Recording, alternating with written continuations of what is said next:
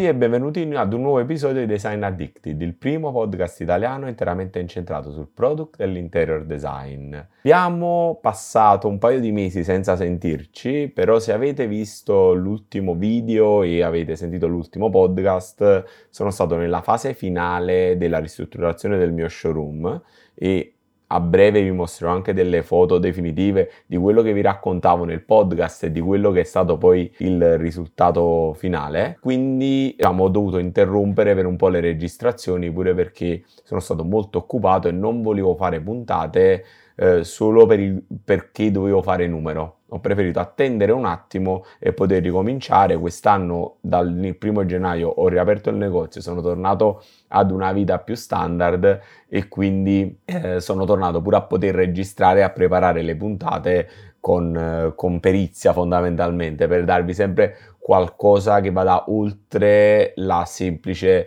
diciamo nomenclatura e il racconto molto superficiale. In particolare cominciamo l'anno con una puntata secondo me molto interessante che è dedicata ai fratelli Campana, Fernando e Umberto Campana. Eh, che come penso tutti sappiate sono una delle firme di design e di product design più importanti al mondo oramai da circa 35 anni. Lo facciamo per comunque commemorare la scomparsa di Fernando Campana che è venuto a mancare eh, a fine anno scorso. Eh, questa cosa chiaramente eh, dà giustamente tutta l'apertura e la possibilità a celebrare quello che è stato il percorso e il lascito di questo grande designer. Vedremo in che modo e con che tipo di eh, complicità insieme al fratello. Eh, per introdurre i fratelli Campana, vi dico, ho dovuto fare una ricerca abbastanza ampia perché comunque sono 35 anni di carriera molto intensi e anche le eh, informazioni, soprattutto sulla loro vita, sul loro passato, ho, ho, avuto bisogno di incastrarle perché sono state molto sparpagliate. Devo dire la verità, quello che vi consiglio, esistono tanti video su YouTube, anche brevi, eh, dove loro raccontano pezzi di vita vissuta, collezioni fatte, eh, attività umanitarie che vedremo sono comunque all'interno delle loro, loro peculiarità, eh, anche per esempio il loro legame col Brasile, in che modo si sviluppa, in che modo rimane eh, fedele nonostante un successo poi internazionale che li ha portati a viaggiare molto e quindi vi consiglio anche di andare a prendere tutti questi reperti eh, video e audio dove vi dico la verità troverete spessissimo il volto di Umberto Campana perché la prima eh, distinzione per conoscerli un po' meglio tra i due è che Fernando è sempre stato quello un po' più riservato tra i due. Umberto quello più protagonista ma anche quello più artista perché in questo loro eh, connubio, Fernando risultava la parte più pragmatica, ingegneristica, eh, ha studiato architettura, ha avuto un percorso più lineare. Umberto, come vedremo, eh, e però partiremo da zero, quindi partiremo da dove sono nati, eh, invece ha avuto un percorso più altalenante, ma altalenante nel senso positivo, cioè ha avuto più esperienze diverse eh, e molto spesso legate anche eh, in, qual- in, un filo immaginario anche con la politica del suo paese, con la condizione sociale della sua città natale, quindi tutta questa serie di incastri che lo ha formato come artista. Cominciamo a dire che i due nascono con diversi anni di differenza perché Umberto è del 1953, Fernando del 1961. Eh, nascono a Brotas, che è un paesino di campagna a 250 km da San Paolo. Considerate che Brotas era un paesino molto piccolo, per darvi una proporzione, San Paolo è una megalopoli da 11 milioni di abitanti. E benché nascano in un paesino di campagna, che poi comunque li segnerà molto, eh, nascono da famiglia eh, comunque borghese, il padre è un ingegnere agrario e la madre è un insegnante delle superiori, che in quegli anni diciamo è comunque un'altra, un'alta professionalità a tutti gli effetti. Eh, hanno un'infanzia molto rurale, infatti loro raccontano ad esempio che Umberto eh, era solito non portare le scarpe, non amava le scarpe, andava a piedi nudi, eh, andava spesso nella parte più della foresta, eh, in mezzo alla natura,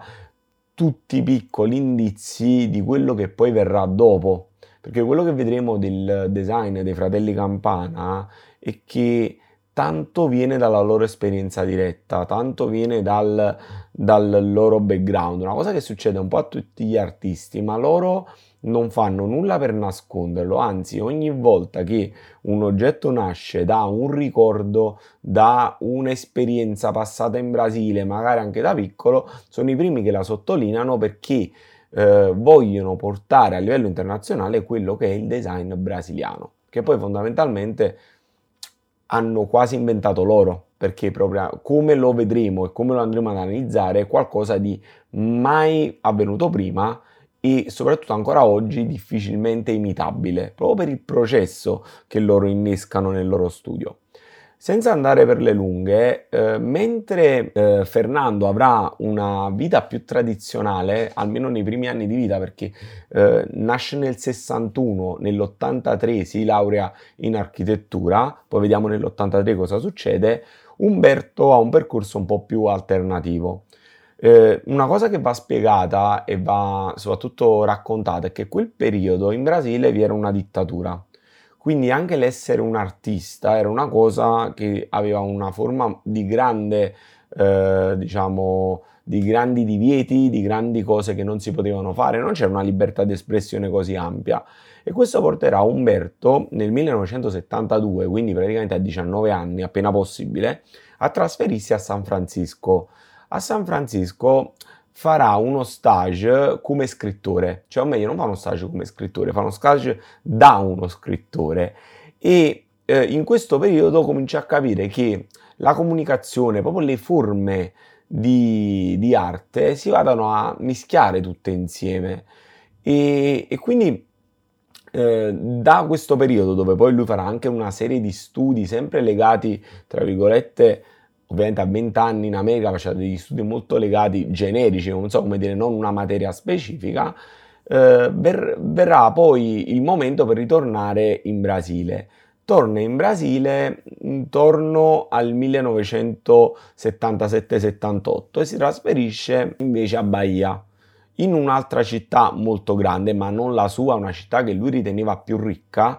eh, per circa un anno. Infatti un aneddoto carino che lui racconta di quando è stato a Bahia, che ehm, mentre a San Paolo, che una, lui definiva una città senza bellezza, la bellezza era tutta da costruire, a Bahia come a Rio de Janeiro la bellezza era ovunque. Quindi anche lo spirito dell'artista di dover fare per, per per colmare questi spazi di mancata bellezza erano meno stimolati. Infatti lui quando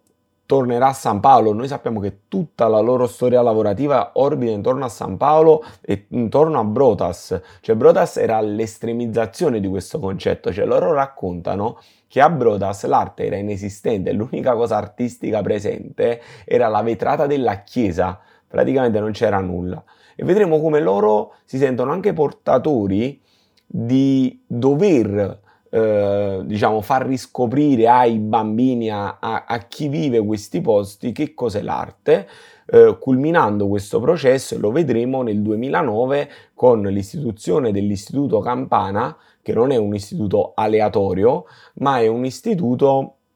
diciamo fisicamente presente con dei padiglioni nella natura sovvenzionato da, diciamo, da varie associazioni e da vari partner. Però torniamo alla loro storia, siamo nel 1980 circa e eh, in questo periodo Umberto si specializza in realizzare specchi con delle conchiglie. Questi specchi cominciano ad avere un discreto successo e proprio a causa di una commessa molto grande nel 1983, eh, già tornato a San Paolo, fu costretto, tra virgolette, per seguire questa commessa di chiedere a, a, Fernando appena laureato di unirsi a lui per questa, con, questa commessa e da lì aprire uno studio insieme. Quindi eh, Fernando si laurea all'Art College di San Paolo proprio nel 1984, 1984 i Campana aprono uno studio. Eh, lo studio dei fratelli Campana lo diciamo adesso perché deve, deve essere un qualcosa che rientra in ogni eh, collezio- rientrerà in ogni collezione di cui andremo a parlare, è stato definito da loro sempre una commistione di design e artigianato, quasi al 50%, perché tantissimi dei loro prodotti non sono stati fatti, come si suol dire, su licenza, ma autoprodotti proprio all'interno dello studio, andando a sfruttare quelle che sono eh, le caratteristiche di manodopera brasiliana e anche tutti i materiali e le tecniche di quel paese, quindi è pure un'esportazione di alcune tecniche che altrimenti se si fossero solo affidati alle licenze, quindi ai grandi brand che potevano produrre quegli oggetti, eh, sarebbero stati non snaturati, ma comunque eh, contaminati da quelli che potevano essere le influenze delle produzioni italiane, tedesche, inglesi, americane, insomma come come concetto. Quindi fondano lo studio nell'84 e hanno comunque un inizio come tutti gli studi, c'è uno studio che eh, comincia a trovare la sua direzione, come abbiamo detto c'era questa identificazione in questi specchi con le conchiglie che era un po' il marchio di fabbrica.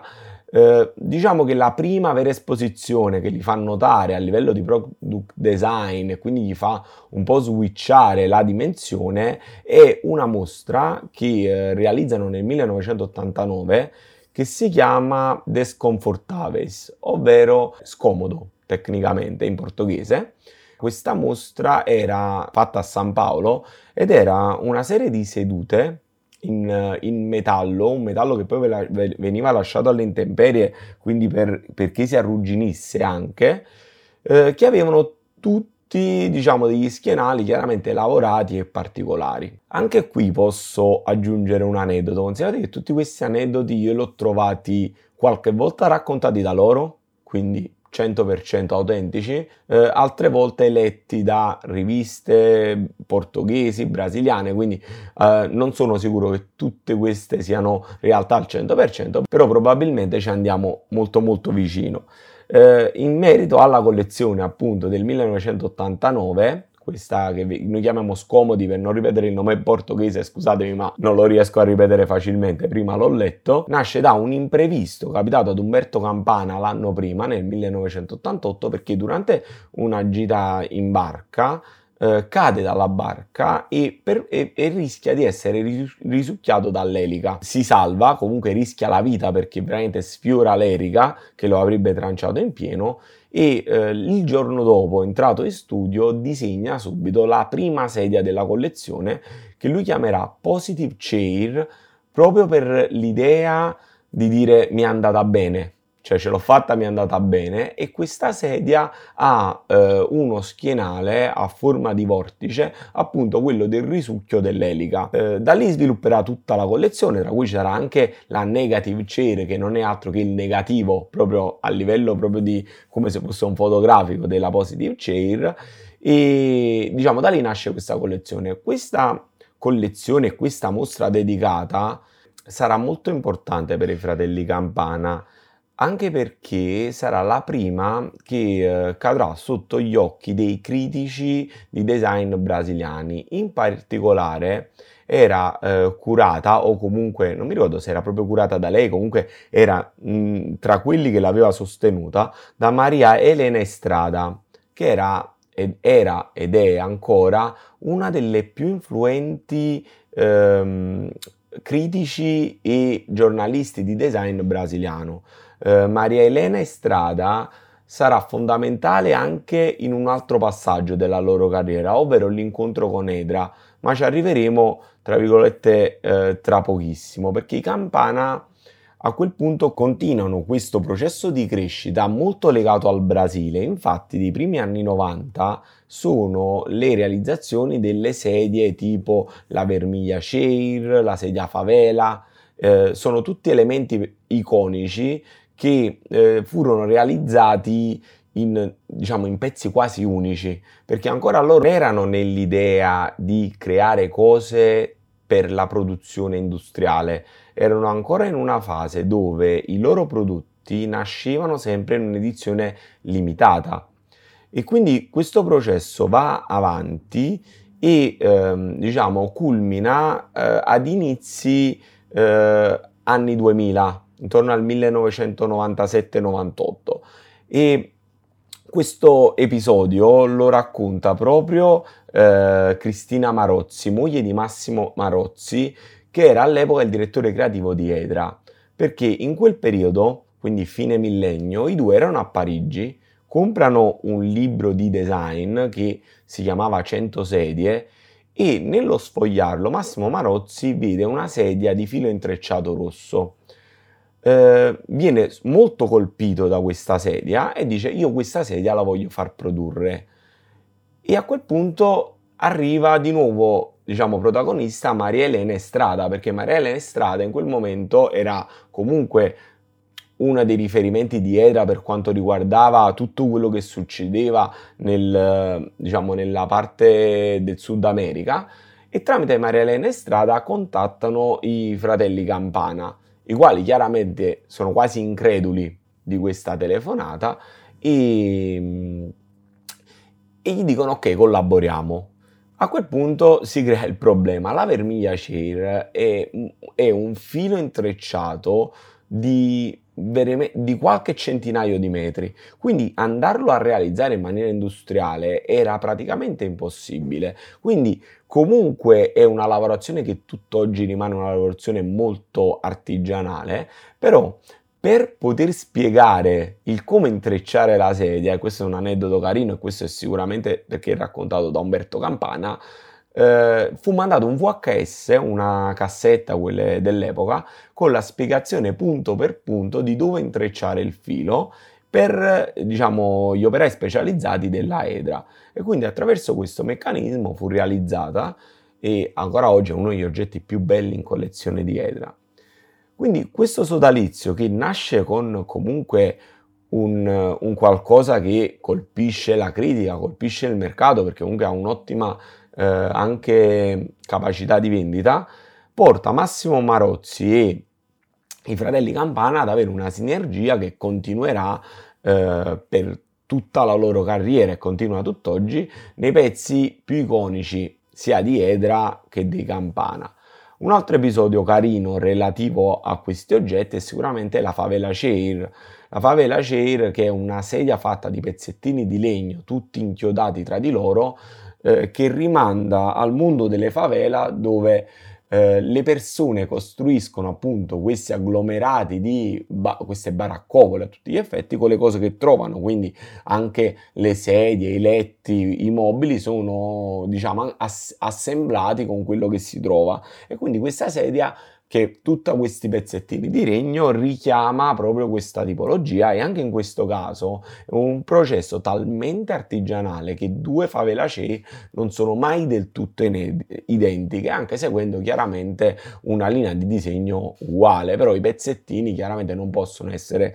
tutti eh, uguali fondamentalmente. Eh, però questa cosa, diciamo, colpisce eh, Massimo Morozzi durante una visita in un sobborgo di San Paolo proprio di una favela incendiata. Quindi eh, torniamo a questa idea dell'impatto culturale sull'oggetto. E la collaborazione tra Edra e i fratelli Campana va avanti senza interruzioni. Tra virgolette, un successo dopo l'altro perché loro realizzeranno Boa, il divano di velluto tutto intrecciato che è comunque uno degli oggetti di design più riconosciuti al mondo, a prescindere dal, diciamo, dai designer e dal brand che li produce. Eh, producono i tavolini Brasilia che richiamano appunto la capitale brasiliana, producono eh, Anemona, producono tantissime cose che sono tutti dei veri successi. Uh, un aspetto interessante è come Edra è riuscita a tenere altissima uh, la capacità produttiva e, speri- e di sperimentazione nonostante le variazioni di mercato. Perché uno degli oggetti più belli ma anche più eh, commercialmente vincenti dei Campana per Edra, ovvero il divano Cipria, fu realizzato in una collezione di nove pezzi dei Campana del 2009, quindi in piena crisi economica dopo il crack del 2008. Quindi questo, diciamo, in questa, tra virgolette, biografia, torniamo a degli assunti che nel podcast facciamo spesso, che il sodalizio designer capace, designer con una visione e azienda solida che sperimenta, che non si mette paura di rischiare è spesso e eh, quasi al 99% la combinazione vincente per tutti fondamentalmente. Ora torniamo un attimo un po' prima e parliamo sempre del, diciamo, di Campana come, eh, come designer, come artisti. Diciamo che se dovessimo attribuire delle caratteristiche al loro design, potremmo identificare alcuni aspetti peculiari. In primis, l'essere brasiliano, cioè in qualsiasi cosa loro abbiano mai realizzato, il Brasile non esce mai. Dalla prima realizzazione che abbiamo visto dell'87 fino all'ultima collezione realizzata con Paola Lenti che si chiama Metamorfosi del 2022, che poi è l'ultima dei due fratelli insieme, quindi dove anche Fernando era viva, che appunto richiama tutta quella natura brasiliana, i colori brasiliani, tutta questa, eh, questa cultura non si stacca mai, mai da, da loro. E secondo me questo non distacco dalla cultura brasiliana è evidente in particolare in, in due collezioni. Eh, la prima è una collezione che loro hanno chiamato Brazilian Barocco, che è una collezione del 2011 eh, realizzata per la Galleria Cortona eh, di Roma e esposta, se non sbaglio, nel maggio del 2011 a Palazzo Panfili loro, gli fu chiesto proprio di realizzare una, una, collezione di barocco, cioè di prendere dei canoni romani e di mischiarli con quello che era il loro background brasiliano. E ne viene fuori una collezione straordinaria perché vediamo mh, tutti questi ottoni, ori, eh, lavorazioni classiche del barocco italiano mescolarsi a forme di coccodrillo, eh, piante tropicali, eh, sedute che hanno dei piedi che, che ricordano molto dei legni consumati, quindi eh, una, un'organicità, ma proprio una, una impronta brasiliana eh, evidente, proprio evidente, cioè non, non, si può per nulla, eh, tra virgolette, eh, scorporare eh, il barocco romano e mm, il design brasiliano, ma una commistione perfetta. Cioè, veramente, se andate su internet e cercate questa collezione, di cui sicuramente faremo un approfondimento, il risultato è qualcosa di incredibile, meraviglioso e quelli che ne vengono fuori sono oggetti d'arte. Infatti, poi in realtà il concetto della galleria nasce anche da quello. Uh, un altro esempio, prima di fare un altro esempio faccio una contrapposizione. Allo stesso tempo loro però erano dei grandi amanti del riciclo e dei prodotti poveri. Eh, vedremo in tante collezioni, partendo appunto abbiamo parlato della favela Ceri, che sono tutti pezzettini di legno, la vermiglia è un unico spago colorato, quindi tutte cose molto povere, ma secondo me il punto più alto di, questo, eh, di questa dimostrazione come con le materie prime e con una manualità elevata si possano realizzare cose meravigliose senza dover per forza accedere a materiali pregiati eh, è una collezione di gioielli con quella che loro chiamano la paglia dorata. La paglia dorata è appunto una paglia brasiliana veramente che eh, una volta secca ha il colore dell'oro, dove loro intrecciandola, lavorandola eh, e creando appunto anche degli innesti di altre piccole pietre, hanno creato una vera e propria collezione di, di gioielli che magari diciamo anche quella mostreremo probabilmente insieme al barocco brasiliano per dare una visione a tutto tondo di questa, di questa cosa eh, appunto con un materiale diciamo super economico poi chiaramente anche qui entriamo in un'altra sfera dei fratelli Campana ovvero il costo dei loro arredi. Ehm, molto spesso gli oggetti dei campana costano decine di migliaia di euro e quindi fa- li fanno sembrare comunque dei designer con una mentalità votata al super luxury. In realtà il paradosso è che questi lavori vengono realizzati eh, in primis spessissimo in collaborazione con enti benefici, quindi questi proventi magari anche alti di collezioni specifiche. Dopo racconteremo la collezione Teddy Bear, che è una delle più famose, che comunque di materiale ha veramente poco, venduti a 20.000, 30.000, venivano poi devoluti appunto in, in beneficenza, eh, oppure diciamo queste lavorazioni eh, occupavano talmente di quel tempo talmente, diciamo, delle cose che magari noi non riusciamo nemmeno a immaginare quanto ci può volere a fare una determinata lavorazione nel modo che volevano loro, che magari un operatore doveva stare su quella cosa tre settimane, quattro settimane, cinque settimane, quindi il costo dell'oggetto veniva eh, elevato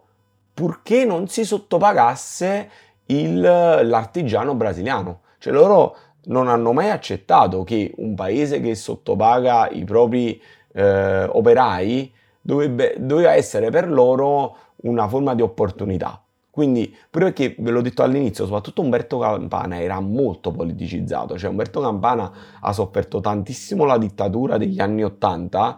e quindi chiaramente anche nelle ultime interviste, una delle ultime è l'intervista al Salone del 2021,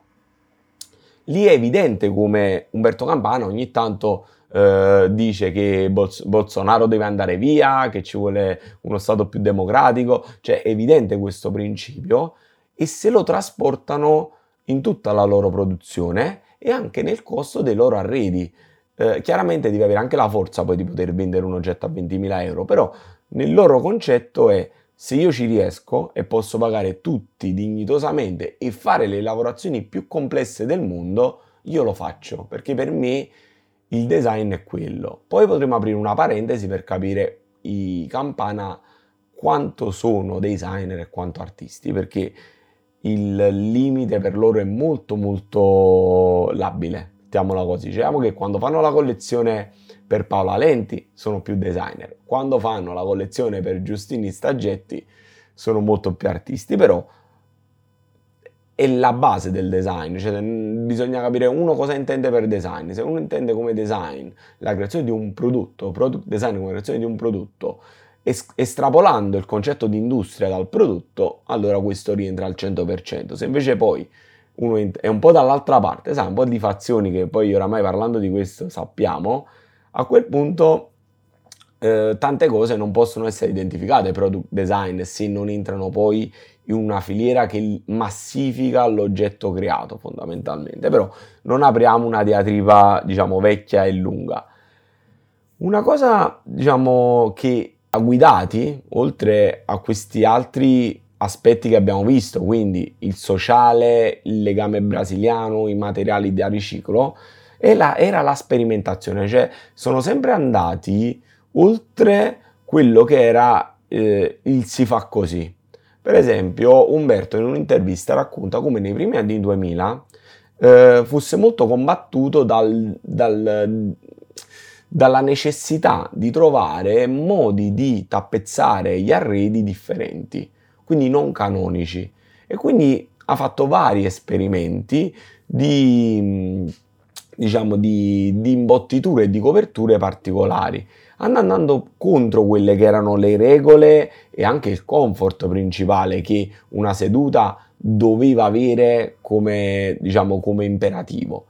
E quello che ne vengono fuori sono due collezioni tra le loro più famose, più note e sicuramente più significative anche come risultato finale, ovvero quella che quella che io chiamo Teddy Bear Chair e che loro in realtà sul sito chiamano Stuffed Toys, ovvero queste sedute eh, dove la tappezzeria è fatta di peluche.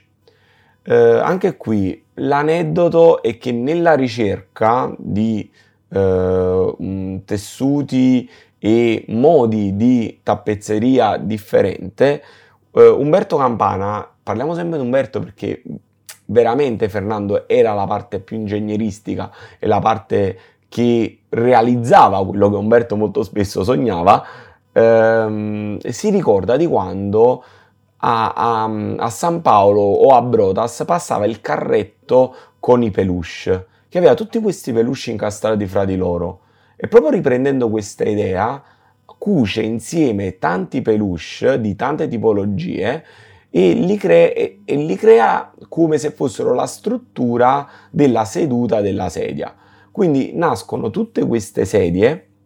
con una struttura in metallo e queste imbottiture fatte in peluche. Ora qui, per chi vede solo le immagini, vede solo una collezione di tante sedie, quella con i coccodrilli, quella con i delfini, quella con eh, gli orsacchiotti. Di queste alcune sono state fatte per commissioni private, per esempio, quella con gli orsacchiotti è del 2004, è fatto per Marray Moss ehm, ed è un, chiaramente una commissione privata. Quella invece, per esempio, dei coccodrilli, dei delfini, sono tutta una serie di collezioni, cioè collezioni di eh, sedute realizzate per questa collezione votate all'ambientalismo, quindi erano tutte fatte con una serie di ONG brasiliane che tutelavano i coccodrilli, tutelavano determinate specie animali e quindi i proventi anche di quelle vendite molto alte, 20.000, 30.000 euro a, a poltrona, andavano poi devolute a queste, a queste società, eh, società benefiche a tutti gli effetti. L'altra, diciamo, collezione famosa che nasce da questa ricerca è quella delle bolotas, che tecnicamente significa pigna in portoghese. Anche questa, che cosa fanno? Prendono del, della pecora dell'Uruguay, anche qui non so perché è dell'Uruguay, però viene, viene sempre sottolineato, quindi ve lo ripeto anche io. E questa pecora eh, viene, viene, tra virgolette, montata su queste sedute che vogliono avere, che sono fatte tipo pigna, piene di bozzi, quindi anche da un punto di vista di seduta, sicuramente non le cose più comode del mondo. E queste, queste idee, queste strutture che si rincorrono, eh, diciamo, soddisfano questo periodo dei fratelli Campana che possiamo identificare intorno al 2004-2005. Eh, andando verso la fine di questa nostra eh, chiacchierata, biografia, diciamo, analisi di questi due grandi artisti per quello che hanno fatto per ora, dobbiamo sottolineare l'apertura dell'Istituto Campana, di cui abbiamo accennato all'inizio, a Brotas, eh, istituto che viene aperto nel 2009, nasce eh, non come un edificio ma come una serie di padiglioni eh, i padiglioni sono in costruzione, il loro obiettivo è che ne siano 12 alla fine, dove vengono poi eh, ospitati i bambini durante il periodo scolastico, quindi possono fare lezione lì, vengono fatte delle, diciamo, delle eh, esposizioni, viene portata arte, quindi torniamo, è come un cerchio che si chiude. Um, all'idea iniziale che lì dove l'arte non c'era, dove loro erano nati, l'arte l'hanno portata loro. Quindi è veramente un cerchio che si chiude. L'Istituto Campania è ancora molto attivo, fa collaborazione con tantissime società, tantissimi musei, tantissimi brand e quindi eh, è sost- è il sostentamento di questo, di questo istituto è completamente legato alle opere dei Campana e questi brand che interagiscono con loro. Chiaramente come, diciamo, anche come finalità, è brutto dirsi, anche una finalità pubblicitaria da parte dei vari brand e vari istituti, però l'importante è che la finalità eh, dell'istituto sia quello eh, più alto possibile, ovvero di trasmettere la cultura brasiliana, portare ricchezza culturale ad un paese che comunque diciamo, ha ancora tanto da sviluppare da questo punto di vista.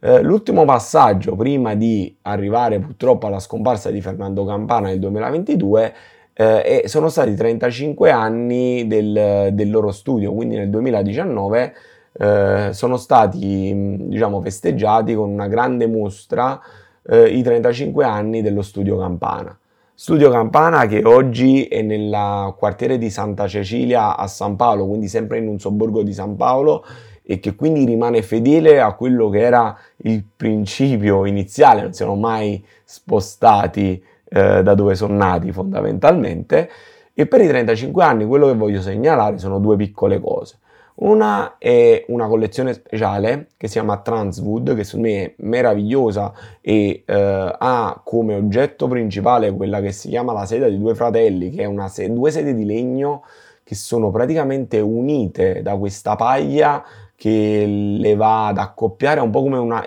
sembra quasi una cellula che si divide, però che ancora è unita. Quindi è un lavoro fatto a mano incredibile, è andato sulle copertine dei principali giornali sia di design che di moda eh, ed è una collezione diciamo che esemplifica eh, il punto raggiunto dai Campana, cioè quindi la capacità tecnica, la capacità di ricerca, il materiale povero come la paglia o la sedia di legno, eh, la capacità di fare qualcosa di talmente straordinario che quando poi viene venduto ha cifre fuori dal mondo. Quindi è proprio esemplificare tutto quello che abbiamo raccontato in questi 15-20 minuti. E poi una piccola collezione, perché se volete fare un regalo lo potete ancora fare, qualche pezzo c'è ancora, della prima collezione dell'87, quella dei, diciamo, delle sedute scomode, come le abbiamo chiamate noi, è stata fatta una collezione di miniature di 100 pezzi ogni, ogni miniatura di tutta la collezione. Quindi queste piccole sedie di ferro battuto che potete ritrovare e, e acquistare, che secondo me possono essere veramente un oggetto da collezione eh, per i prossimi anni. Um, detto, detto, questo, eh, l'ultima chiosa, eh, tra le varie interviste, quando i fratelli Campana, principalmente Umberto, Fernando lo sentiva parlare veramente raramente, eh, gli si chiede qual era il loro riferimento italiano, cascano spesso su Andrea Branzi. E, e, quindi ci sembra un fil rouge da tenere presente per le prossime puntate. Quindi sicuramente parleremo di questo designer in futuro, sicuramente quest'anno. Ora vediamo se con qualcuno che ce lo può raccontare dal vivo o direttamente, diciamo, da soli andandone a fare una biografia. Allora, era, diciamo, questa è la nostra puntata per ricominciare, chiamiamola così. Eh, siamo partiti secondo me forti perché abbiamo un argomento dove ci saranno tanti approfondimenti e tante cose che poi secondo me ci porteremo dietro nelle prossime puntate perché questo studio che io ho fatto, che voi vi ho raccontato e vi spingo a fare anche più nel dettaglio, secondo me sarà molto eh, importante quando andremo a vedere eh, designer degli anni 90, dei primi anni 2000, che sicuramente troveremo delle influenze e troveremo anche similitudini con qualche progetto di cui abbiamo parlato.